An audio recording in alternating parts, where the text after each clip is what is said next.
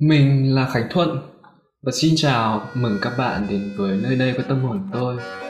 Chúc bạn có những giây phút vui vẻ trong ngày mới. Chào buổi sáng, tôi nhìn thấy cái ánh nắng vàng rực trong trẻo các tiếng hát từ mặt trời buổi sáng. Cái ấm áp của nắng và sự mát mẻ thanh khiết của hơi mưa còn sót lại từ buổi đêm hôm qua như một rửa tâm hồn mình. Những áng mây ở phía xa thì đầy màu sắc và bông lên màu trắng gần giữa nền trời rất rất xanh. Chim hót vang và tiếng đài phát thanh mỗi sáng.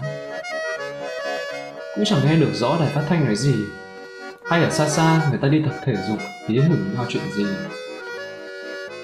Có người vung tay vung chân như thể mình sắp có được điều gì tuyệt vời nhất quả đất. Không bao giờ tôi có thể gặp lại cảnh sắc như vậy một lần thứ hai trong đời. Đám hoa màu gà, những cây rau rền đầy màu sắc, những bụi rau xanh mướt và những chiếc lá non nớt run rẩy đầy ý vị sau cơn mưa đêm làm khung cảnh càng thêm đáng quý. Tôi không muốn bỏ lỡ chúng. Trong giây phút này, không say xỉn, không ngất ngây về những triết lý đầy khó hiểu, để rồi cuối cùng chỉ làm mình trầm cảm về sự tồn tại. Tôi thấy một bản chất rất riêng của sự sống. Cái đẹp thì tiềm ẩn trong mỗi phút giây của đời người. Đó là hỗn hợp đầy nhiệm màu của những dung cảm và thanh sắc ngoài tầm hiểu biết con người. Chúng ta cứ thế đi tìm, và càng hiểu hơn về nó, ta càng thấy nó đẹp đẽ. Khung cảnh và con người, rồi thời gian, có lẽ sự độc nhất dĩ nhiên và hiếm hoi của nó khiến nó thật sự quý giá. Cái đẹp thì luôn đắt giá, đắt giá thật sự khi bạn phải trả giá nó bằng thời gian. Tôi đã từng nghĩ rằng sẽ có thời gian khác để ngắm lại cảnh sắc mà mình đã từng lướt qua. Kệ nó khỏi dòng cảm xúc của mình để tập trung vào những lý luận đầy danh mãnh của não bộ. Nhưng thời gian không bao giờ cho tôi cơ hội tương tự để nhìn lại khung cảnh ấy. Dính với câu chuyện biến quê mà tôi đã từng được học, tôi cứ ấn tượng mãi, liệu rằng có điều gì thật sự có ý nghĩa, nhưng mình lại không dám dấn thân, không dám theo đuổi. Nhĩ khát khao đặt chân lên bãi bờ bên kia sông, nhưng bệnh tật không cho phép.